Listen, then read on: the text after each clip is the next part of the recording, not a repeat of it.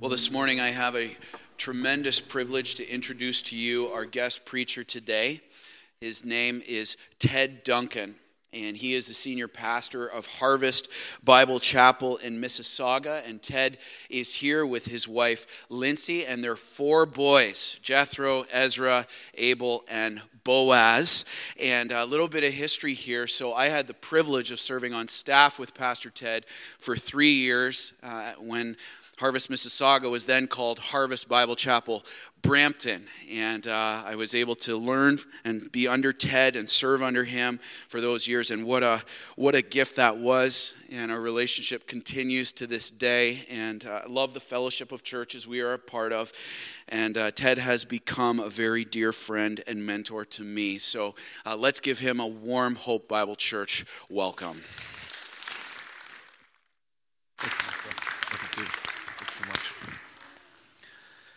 Well, it's a real honor to be here. Thanks so much for the opportunity, the invitation to come and open up God's Word. Uh, we're going to be in the book of Proverbs today, so I want, want to invite, invite, you to turn to Proverbs chapter 18. Our ushers are going to be coming up and down the aisle right now. Uh, Hope Bible Church, Bible's their middle name. And so uh, you want to make sure that you have a Bible uh, to be able to, to navigate through uh, today's message. Thanks so much for the warm welcome, Ray. Uh, those were three incredible years that we uh, shared uh, together. And one of them was really the most difficult year of my life. And you were there for me and just really, really grateful for your friendship then and now. It's my privilege to be continuing in the series called uh, Building the House, God's, uh, God's heart for, for the family. And uh, I just want to let you know that uh, when it comes to parenting, when it comes to being uh, a husband, uh, Ray Kaprowski is an incredible encouragement and example to me. Listen, it's one thing to be a great leader.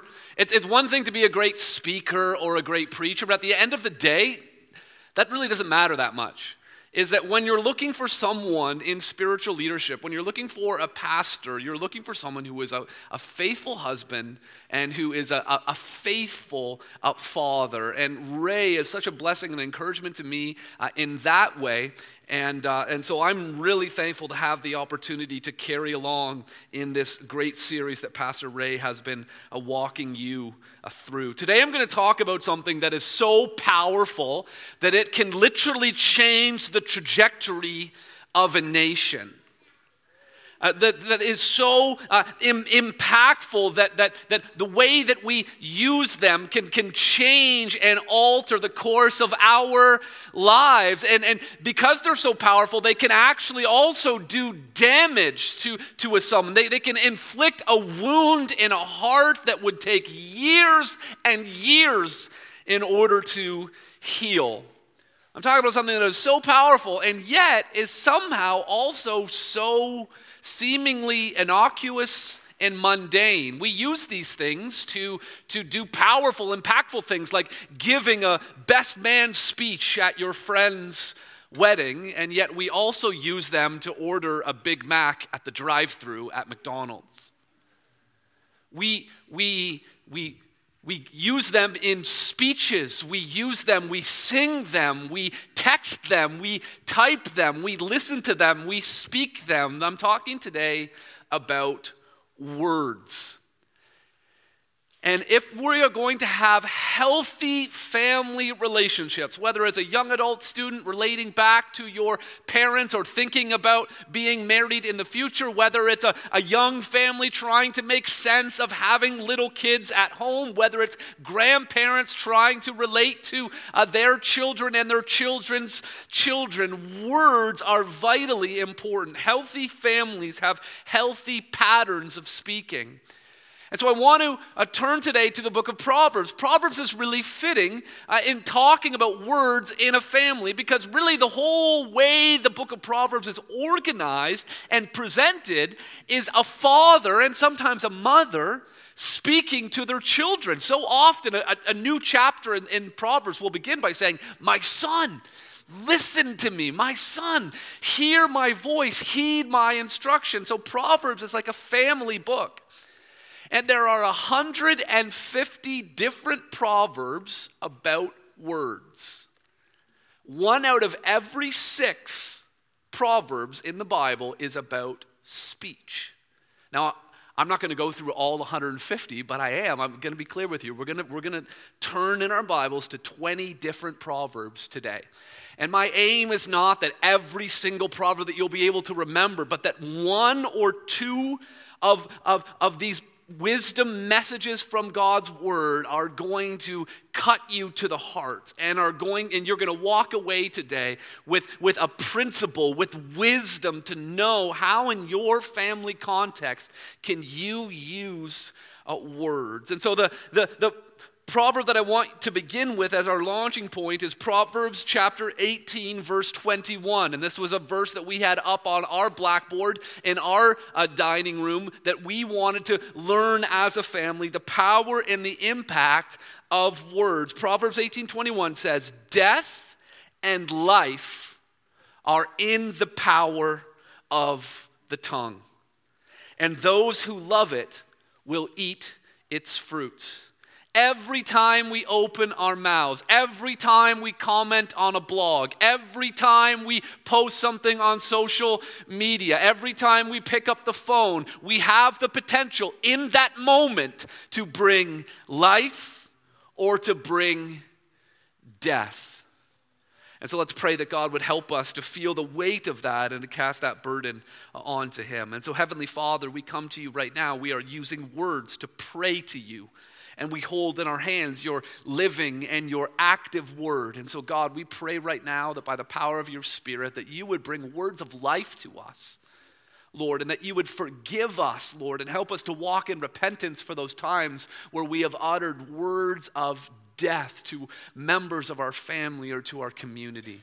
And so, Lord, we pray that you would lead us and guide us by your Spirit. Guide us into your truth, we pray. In Jesus' name, amen. Amen. Words are a powerful thing. Words have the potential to bring life. If you're taking notes today, jot down this first and, for, first and foremost the power of our words. The power of our words.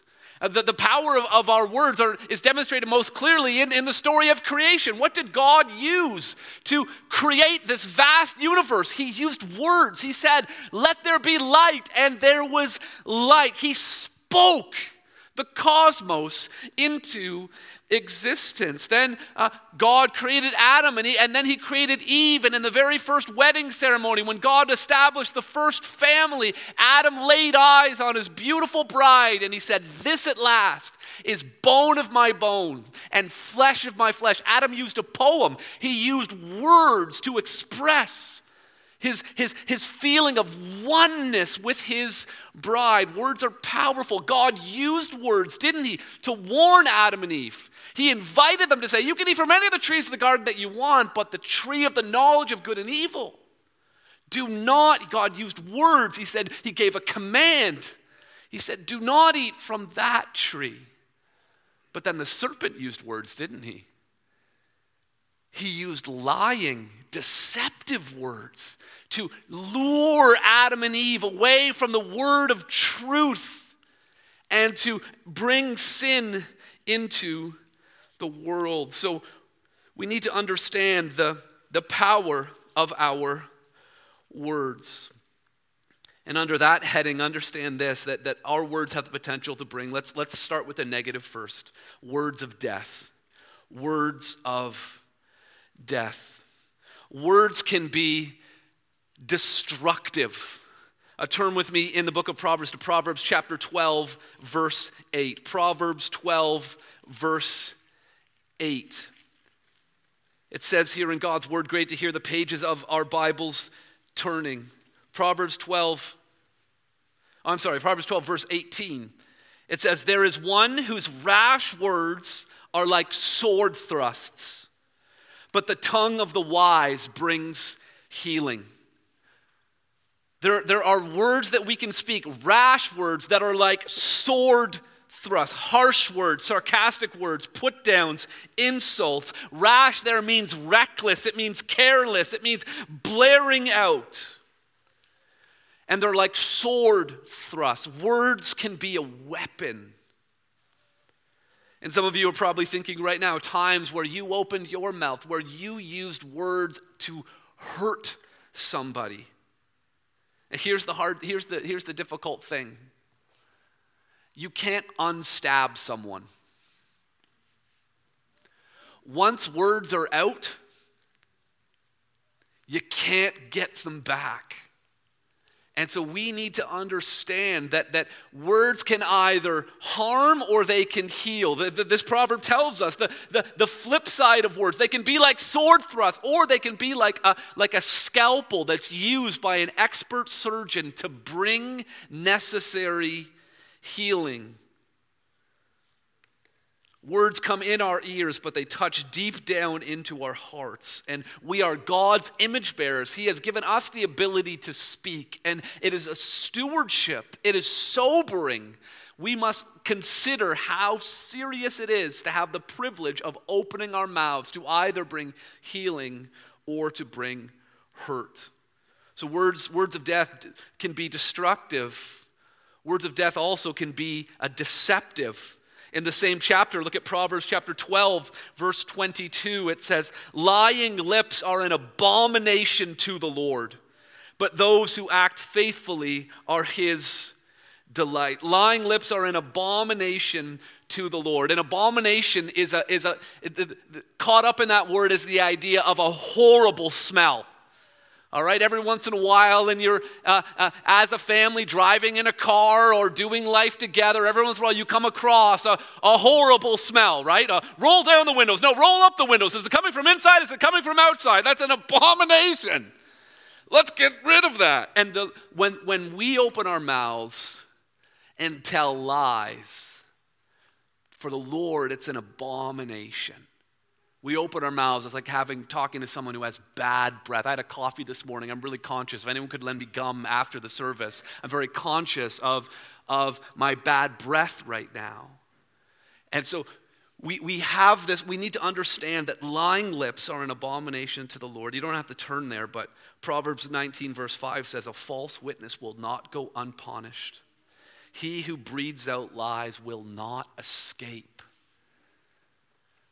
Liars will not escape. When you lie, you fall into a trap. David Hubbard says that liars have to have long memories.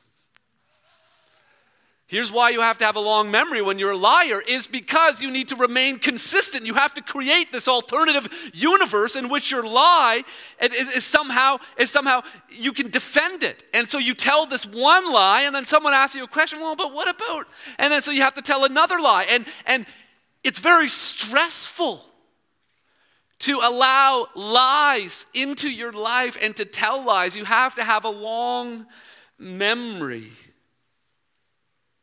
We often, we often uh, deceive. We, there's, there's big lies, there's small lies, they're all the same. They're all an abomination to the Lord. We so often make lies because we want to make ourselves look better than we really are. We tell lies to try to protect ourselves. But we don't understand that, that when, we, when we tell a lie, we aren't protecting ourselves, we're actually making ourselves more vulnerable. And we so often, the reason why we lie is because we, we want to protect our image. I, am from, I'm from Toronto and I'm, I'm enjoying driving around Ottawa. It just, it's just a, a real great, uh, it's so much better than driving around Toronto. In Toronto, the, the, Toronto, the great thing is, is that no matter where you're going, what time of day, you can always blame traffic on why you're late. And it doesn't matter that I left 15 minutes later than I wanted to because you can just, oh, sorry, sorry, I'm late. It was, it was traffic. And so often it's not traffic. You just lie because you're ashamed that you slept in or that you, you lost track of time and you can, I don't know what you do here in Ottawa because things seem to be moving along quite, uh, quite well. But that is a, a, crutch, that is a lie that we so often, uh, that we so often tell uh, one another in the Toronto area. How about this? Uh huh, yep, right, got it. Pretending you're listening when you're not. Pretending you understand when you don't. Uh, so, so often we, we deceive in these small little ways. It's going to come back. It, it, it, it's going to come back. The, the, the one who breathes out lies will not escape. So, words of death are destructive, they're deceptive. And then, thirdly, they're, they're divisive. They're divisive. Look one chapter back at Proverbs chapter 11, verse 13. Proverbs chapter 11, verse 13. Whoever goes about slandering reveals secret, but he who is trustworthy in spirit keeps a thing covered. Divisive speech is revealing the secrets of other people, sharing things that were told to you in confidence, or listening to things that someone else is sharing with you that was told in confidence. Whoever goes about slandering, the NIV translates it, a gossip betrays confidence. Well, you might say, well, listen, I, every now and again I might talk about someone behind their, behind their back, but really all I'm doing is I'm, I'm venting. Well, I'll share another proverb with you. You don't have to turn there, but Proverbs 29 11 says, A fool gives vent to his spirit. Venting is not allowed. Venting is unchristian. Venting is unbiblical. We are, we are not supposed to reveal secrets about other uh, people. Proverbs 16 28 says, A dishonest man spreads strife, but a whisperer and a whisperer separates close friends. Divisive speech. Now, I want, I want to camp out here a, a little bit because th- this is really important in a church. Is, is is churches can crumble, can fall apart because of whispering, because of this kind of divisive speech. So I want to ask you to turn to Proverbs chapter 29, verses 9 and 10. Proverbs, sorry, Proverbs 25, 9 and 10. The book of Proverbs is, is the way it's arranged is really unique. It's not sort of like the Gospels or like the book of Genesis that kind of tells a story. There's like a beginning of a story, and then there's a plot, and the characters develop, and then you sort of come to the end of the story. And it's not written like, like the epistles, like, like, like, like Romans or like First Corinthians, where there's a greeting at the beginning, and then Paul follows an argument, and then there's a goodbye at the end. But Proverbs is not arranged that way. And it's, it's not really encyclopedic either. And so, what I've done is I've poured over the 150 different proverbs on the tongue and trying to condense it down. That's why we're having to turn uh, all all over the place. Proverbs 25, 9 to 10 says, Argue your case with your neighbor himself, and do not reveal another's secret, lest he who hears you bring shame upon you, and your ill repute have no end. Argue your case with your neighbor himself. If you have a problem, you don't need to go and tell someone else about that problem. You go directly to that person. Doesn't this sound exactly like Matthew 18? And how Jesus set up the process of church discipline? You don't go airing out someone else's dirty laundry to, to someone else. We are supposed to argue your case with your neighbor himself and do not reveal another secret. So we are, we are commanded to, to not go about whispering to someone else. Look at, look at the next chapter, Proverbs chapter 26, verse 22. Proverbs 26, verse 22, it says, The words of a whisperer are like delicious morsels, they go down into the inner parts of the body. See, this proverb tells us not just, not just the importance of, listen, don't initiate gossip, gossip and share gossip yourself, because those are words of death. But it's also telling us make sure you don't listen to gossip. But what I love about this proverb is it shows us what is so attractive about, about gossip. Remember, when Adam and Eve sinned in the garden, when Satan lied to them, what was, what was the pitch? What was he trying to, to promise them? What did he lie to them about? He said, You will know. You will be like God and you will know. Human beings, we have this lust, this desire to know things. And so there is some, when a whisperer comes along and says, Did you hear? There's this desire inside because we're just like our just like our edenic ancestors there's this this desire for knowledge wells up in us. And when we hear the words of a whisperer it's like delicious morsels. It's like a christian at swiss chalet after a worship service as it's going down. We need to understand that that gossip is not just a one way street. It's not just a unilateral problem with the people who, who chitter chatter. it's those, it's, it's, it's a sin on our part because there's just this desire to know us. Also, when people want to gossip with us, when they want to whisper, it, it actually appeals to us. Because this is, what, this is what a whisperer is really saying. You know what? I'm having this problem with this person, but you're really smart. And I'm pretty sure you're going to help me figure this out. And so it appeals to our ego. You know, they won't listen to me, but if you could go and kind of in a roundabout way mention to them, and then we feel like, yeah, you know what? I think I, I think I can handle this. You know, I can really trust you with, with this, with this secret. Listen, it, it appeals to us. It goes down like delicious morsels. But then in the same chapter, Proverbs 26, verse 20, gives us really what we need to what we need to do. It says for lack of wood the fire goes out. And then it goes on to say and where there is no whisperer quarreling ceases. For lack of wood a fire goes out. You take away the fuel there's no fire and if rather than leaning towards people who are whispering about others, the more we lean away from them and the more people know Hope Bible Church is not a place where I can say those kinds of things, then those people will either stop talking in that way or they will find somewhere else to go and to spread their divisive speech. We've got to stop it before it starts. So, my question for you today is Are people comfortable coming up to you and talking about other people? We all want to be approachable and friendly, but it's a problem.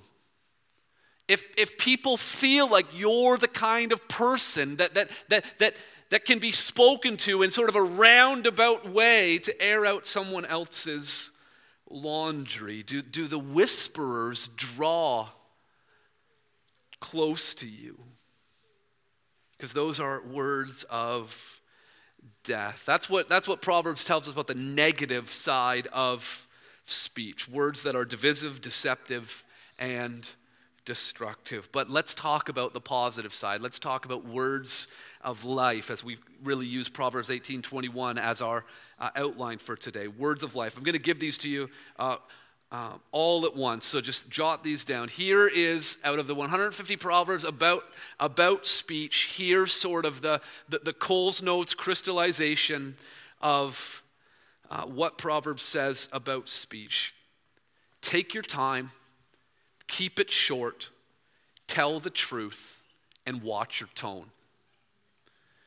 Take your time, keep it short, tell the truth, watch your tone. Number one, take your time. Turn with me to Proverbs chapter 15, verse 28. Proverbs chapter 15, verse 28. I love this uh, passage. Proverbs 15, 28 says, The heart of the righteous ponders how to answer, but the mouth of the wicked pours out evil things. Take your time. The heart of the righteous ponders how to answer. The wise person, the righteous person, thinks before they speak. They, they ponder. And notice how the heart is being described here. The heart in, in the, the, the biblical worldview is not, is not your physical heart. It's also not just your emotions, you know, like Valentine's Day and Cupid and all of that sort of nonsense. The heart was like considered the command center for the soul. It did involve your emotions, but it also involved your intellect. You know, we say we memorize things, I know it by heart. And, and, and it also had to do with, with a person's will, like your heart's desire.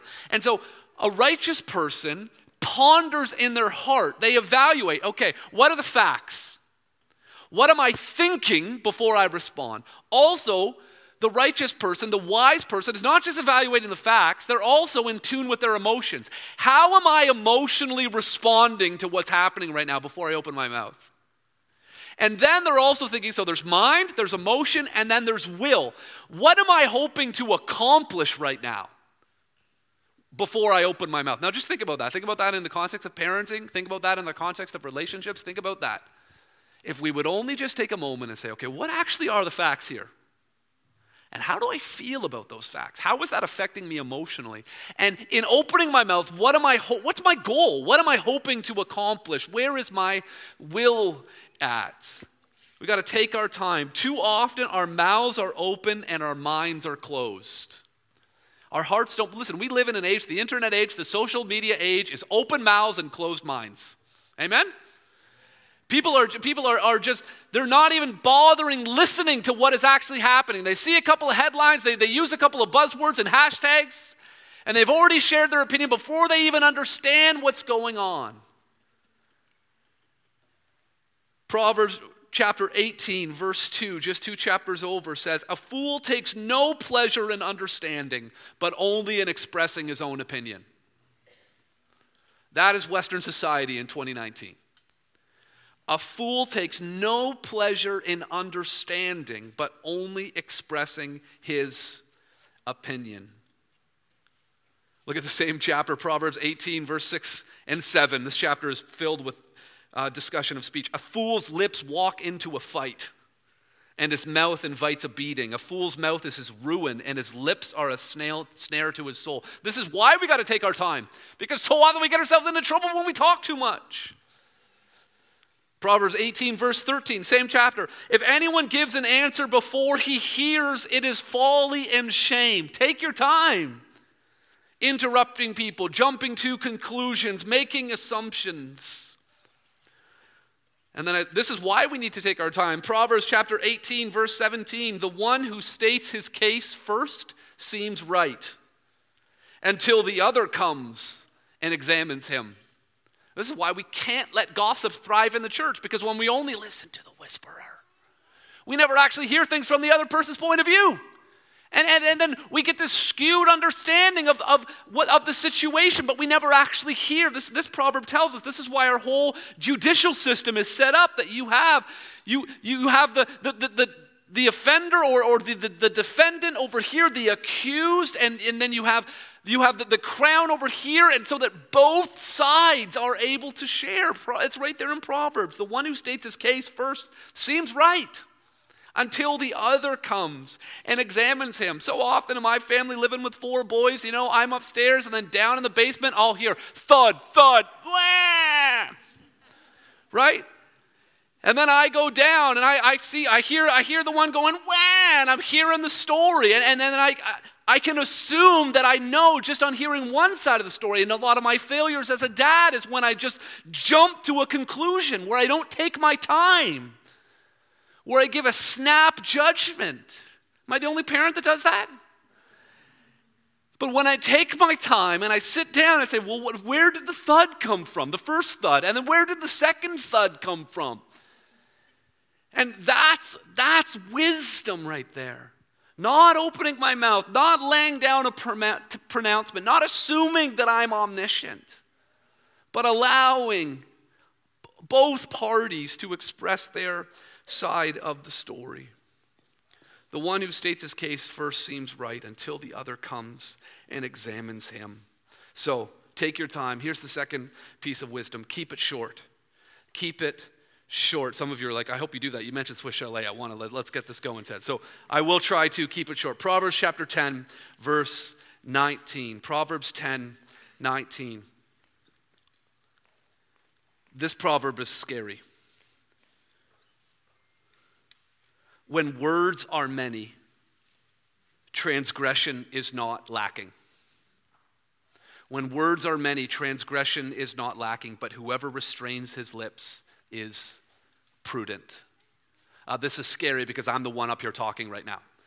And this is a proverb based on statistical analysis that the more that you talk, the more the probability goes up that you're going to say something wrong. That's, that's just, that it, it, it, it's, it's, it's a, a proverb based on statistical analysis that when words are many, transgression is not, is not absent. So if you happen to talk for a living, or if you talk so much that you could make a living of it, you, you need to be aware you need to be a, a cautious. It's sp- speech, words. This is a stewardship that we have been entrusted with. Proverbs uh, 17 28. I won't make you uh, turn there, but Proverbs 17 28 says, Even a fool who keeps silent is considered wise. When he closes his lips, he is deemed intelligent. You go into the boardroom at work, and everyone's sharing their ideas, and you're sort of looking and squinting a little bit and kind of nodding your head, and people are, you just, people assume that you're intelligent. So don't open your mouth and remove all doubt. There's, there's, again, the pro is just based on observation. Just, just keep quiet. Don't be so quick to open your mouth. Keep it short. Then the third principle is to tell the truth.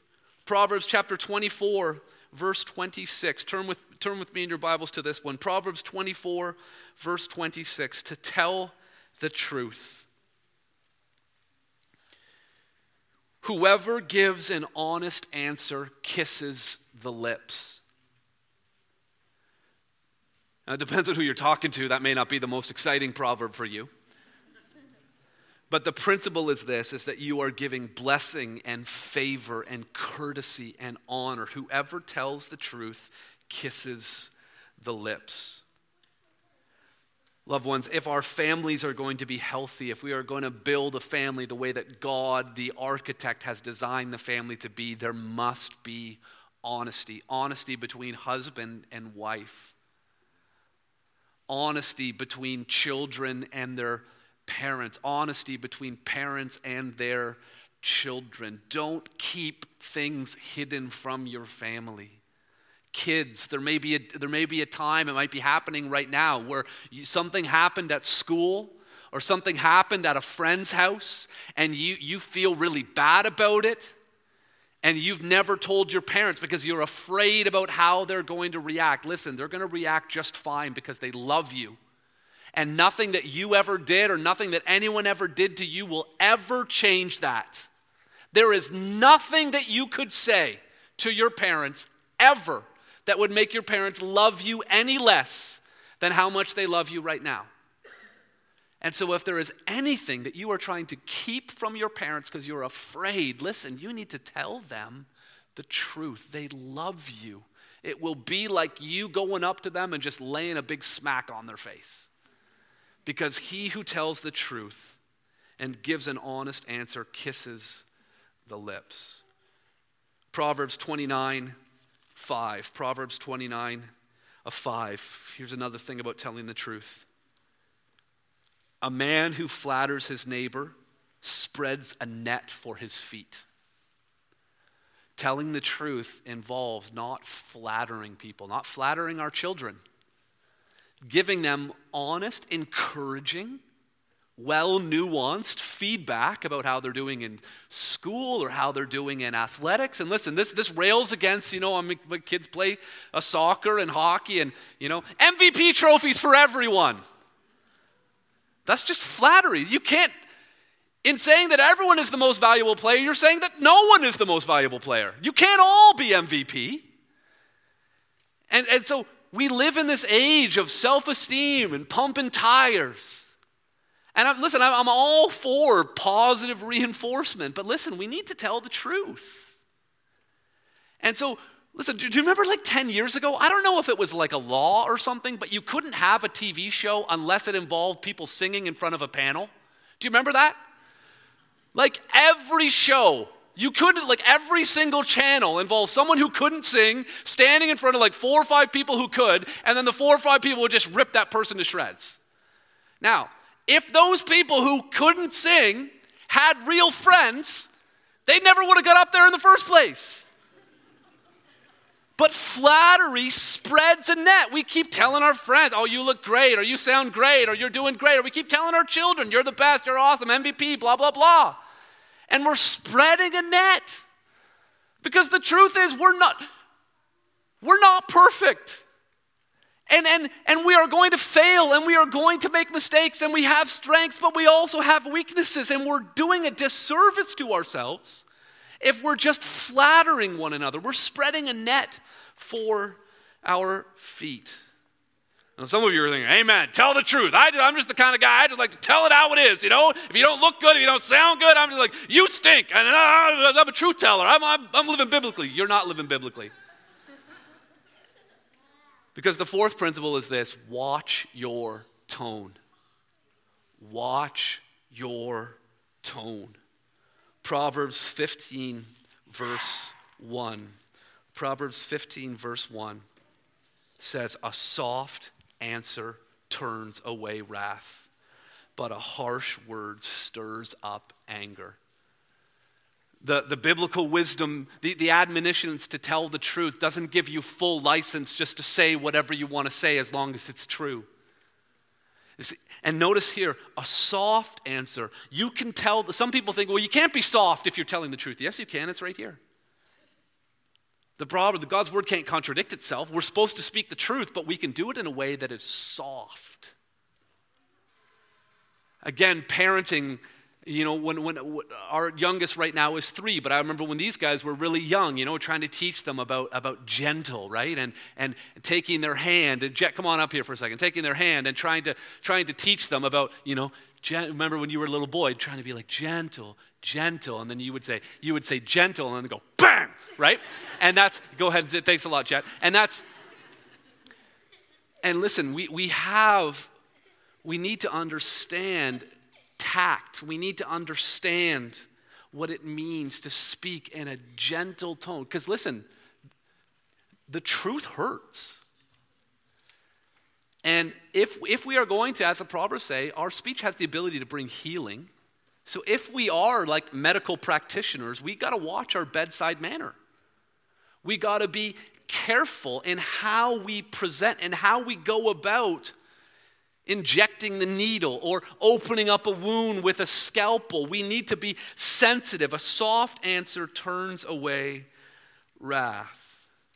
Look at Proverbs 15, verse 4, the same chapter.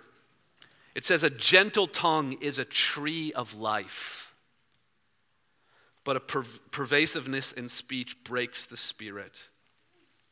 Proverbs 12, 25. You don't have to turn there, but it says, Anxiety in a man's heart weighs him down. How many people in this world are weighed down by anxiety? How many people in our family are weighed down by the worries and cares of this world? But the proverb says, the end of Proverbs 12, 25 says, But a good word makes him glad.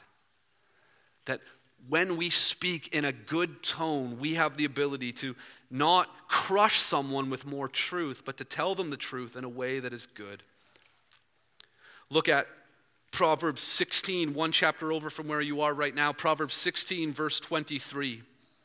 It says, The heart of the wise makes his speech judicious and adds persuasiveness to his lips.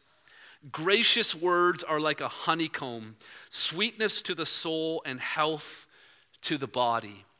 This is the Mary Poppins principle a, spoonful of sugar helps the medicine go down. Sometimes the truth, it, it, it, it's bitter.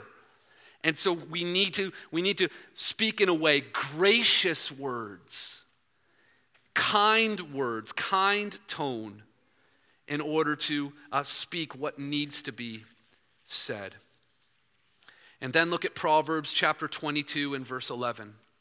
Proverbs chapter 22 and verse 11. This is the last proverb we're going to look at today, and then I want to put this sort of in its New Testament uh, context. He who loves purity of heart and whose speech is gracious will have the king as his friend. If you have a pure heart, and if your speech is gracious, then the king, not, not, not just the prime minister, or not just some MPPs, but the king, you will have the king as your friend. If we have a pure heart, listen, the, the great and ultimate king of this universe wants to relate to you as friend. But the conditions of being in a friendship with our Creator, in a relationship with our Creator, the condition is twofold. We must have a pure heart, and we must have gracious speech. And the truth is, if we're honest with ourselves, and I want to be as gentle and as gracious as I can be in saying this, the truth is, no one in this room and no one on this planet has either of those things. All of us have failed and sinned with our mouths, deceptive words, destructive words, divisive words. All of us have fallen short of the admonitions to take our time and to keep it short and to tell the truth and to watch our tone. All of us have failed in the area of having gracious speech. And that reveals that all of us have failed in the area of having a pure heart. And Jesus drew a connection between those two things, didn't he, in the New Testament? Jesus said, out of the abundance of the heart, what did he say? The mouth speaks. So, based off, based off what Jesus told us and based off our own experience, we are all disqualified from having the king as our friend. Because only those who have purity of heart, only those who have gracious speech can have the king as their friend. But all of us have failed in that way. And Jesus explains why. The reason why we failed in our speaking is because of what's coming out of our heart.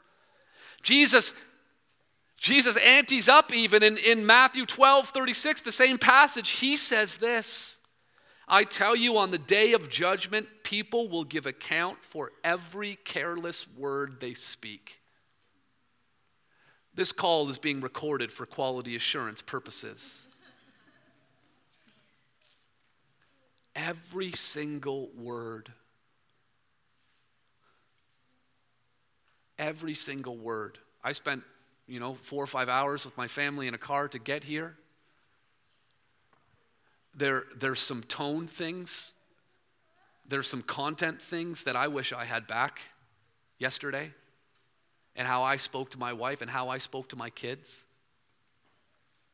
I'm never going to get those back. I'm disqualified from relating to the king because of those things that, that I said. What about you? Every careless word on the day of judgment, all of us are going to have to give an account for every careless word that we say. Kids, the way that you speak to your parents, the way that you talk to uh, the kids in your school who may not fit within your peer group, who may not look like you or sound like you, or might not fit in, the way that we talk to our teachers. We have to give an account for everything that we have said. This is the power of our word. Our words have the power not just to bring life and to bring death, our words have the power to condemn us on Judgment Day. It's all being recorded. That's the power of our words. And then I want to conclude by encouraging you with the power of the word. John chapter 1 begins the same way as Genesis chapter 1 begins with this phrase, in the beginning and it talks about Jesus and calls him the Word. It says, In the beginning was the Word. And then it says that the Word became flesh. That Jesus Christ came to speak the very words of God. And Jesus did. He came and he spoke the word of God. He told us the bad news that out of the abundance of the heart, the mouth speaks, and the heart's not good. Therefore, what we speak is not good. And we're all, it's all going to get recorded, and we all have to give an account. And Jesus spoke the word. But then Jesus said, He said, the problem is our heart. But then Jesus also promised in John 7 whoever believes in me, out of his heart will flow rivers of living water. Jesus promised a transformed heart. A heart that loves Him, a heart that loves our neighbor, a heart that doesn't spew out of our mouths vile, hurtful words, but words that bring healing and words that bring life. Jesus is the one who can bring about that transformation. You know, when Jesus gave that famous, uh, that, that famous message in John chapter 7, you know who was listening to that message? If, if you read John 7 this afternoon, you'll see there were soldiers who were sent to go and arrest Jesus that day. And they heard Jesus say, Whoever believes in me, out of his heart will flow rivers of living water. The soldiers came back, they didn't arrest Jesus, and the people that sent him are like, What's, what's up, man? Why didn't you arrest him? And the soldier said, No one ever spoke like this man. That's John 7:46. No one ever spoke like Jesus. He knew how, he knew how to take his time. The law of Moses says that this woman should be, should be killed because of the adultery that she committed. Jesus took his time, didn't he? He got down and he rode in the sand. Jesus knew how to watch his tone. He knew about bruised reeds. He knew about smoldering wicks. He had mad words for the Pharisees, but he had different words for the, for the lepers and the prostitutes and the, and the tax collectors. He knew how to watch his tone. He knew how to tell the truth. His words have power. And his most powerful words came on the cross when he said, It is finished when he suffered and died, being crucified for every hurtful, deceptive, divisive, destructive word that we've ever spoken, he hung on the cross and said, Father, punish me instead of all of these. Father, play the tape of all of those hurtful words and treat me as though I were the one who said those words. And then turn around and treat these rebellious sinners as though they lived the perfect 33 years of sinless perfection that I lived. And he said on the cross, after that was accomplished, he said, It is finished. And here's the, here's the incredible thing it's our words that condemn us, but it's also our words that God uses as the means in order to save us. He sent His word, His Son. His, his word is proclaimed as people share the gospel. But how do we respond to the gospel?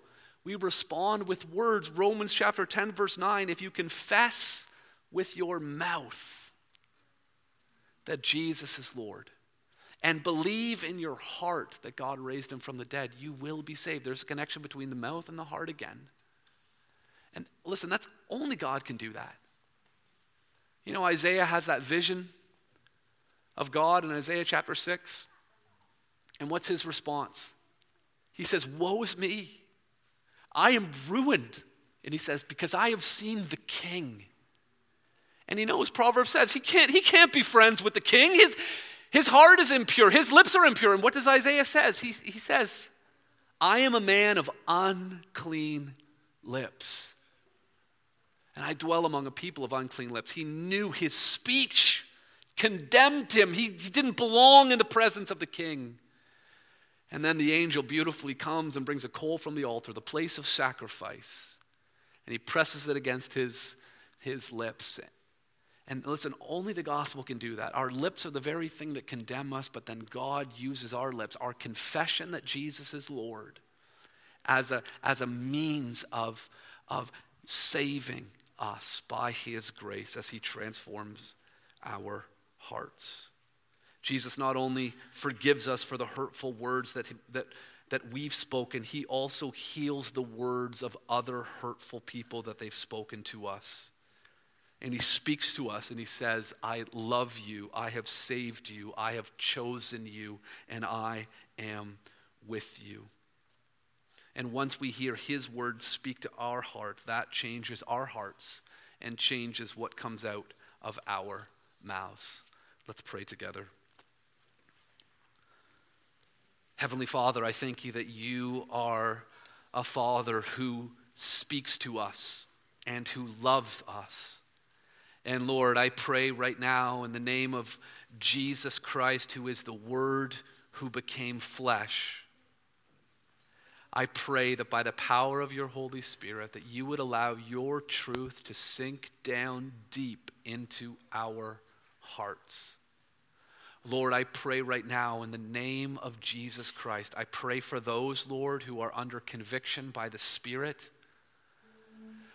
Lord, I pray that, that if they need to walk in repentance for things that they've said, maybe something they said this morning, maybe it was something they said 15 years ago sword thrusts, rash words, Lord. I pray that you would help them to walk in, in repentance. I pray, God, that the conviction of the Spirit would not be confused with the, with the faulty condemnation of the evil one, Lord, but that the gospel of forgiveness and of grace, Lord, would wash over each and every one. God, I pray for those who have been hurt by words, Lord of others, whether those people have repented or whether they have not, Lord. I thank you that you have the power, that you are strong enough, Lord, to rescue and to save and to redeem and to heal. Lord, I pray that your word, God, would speak louder than any hurtful word that has been spoken by any human mouth, Lord God. God, thank you that you said,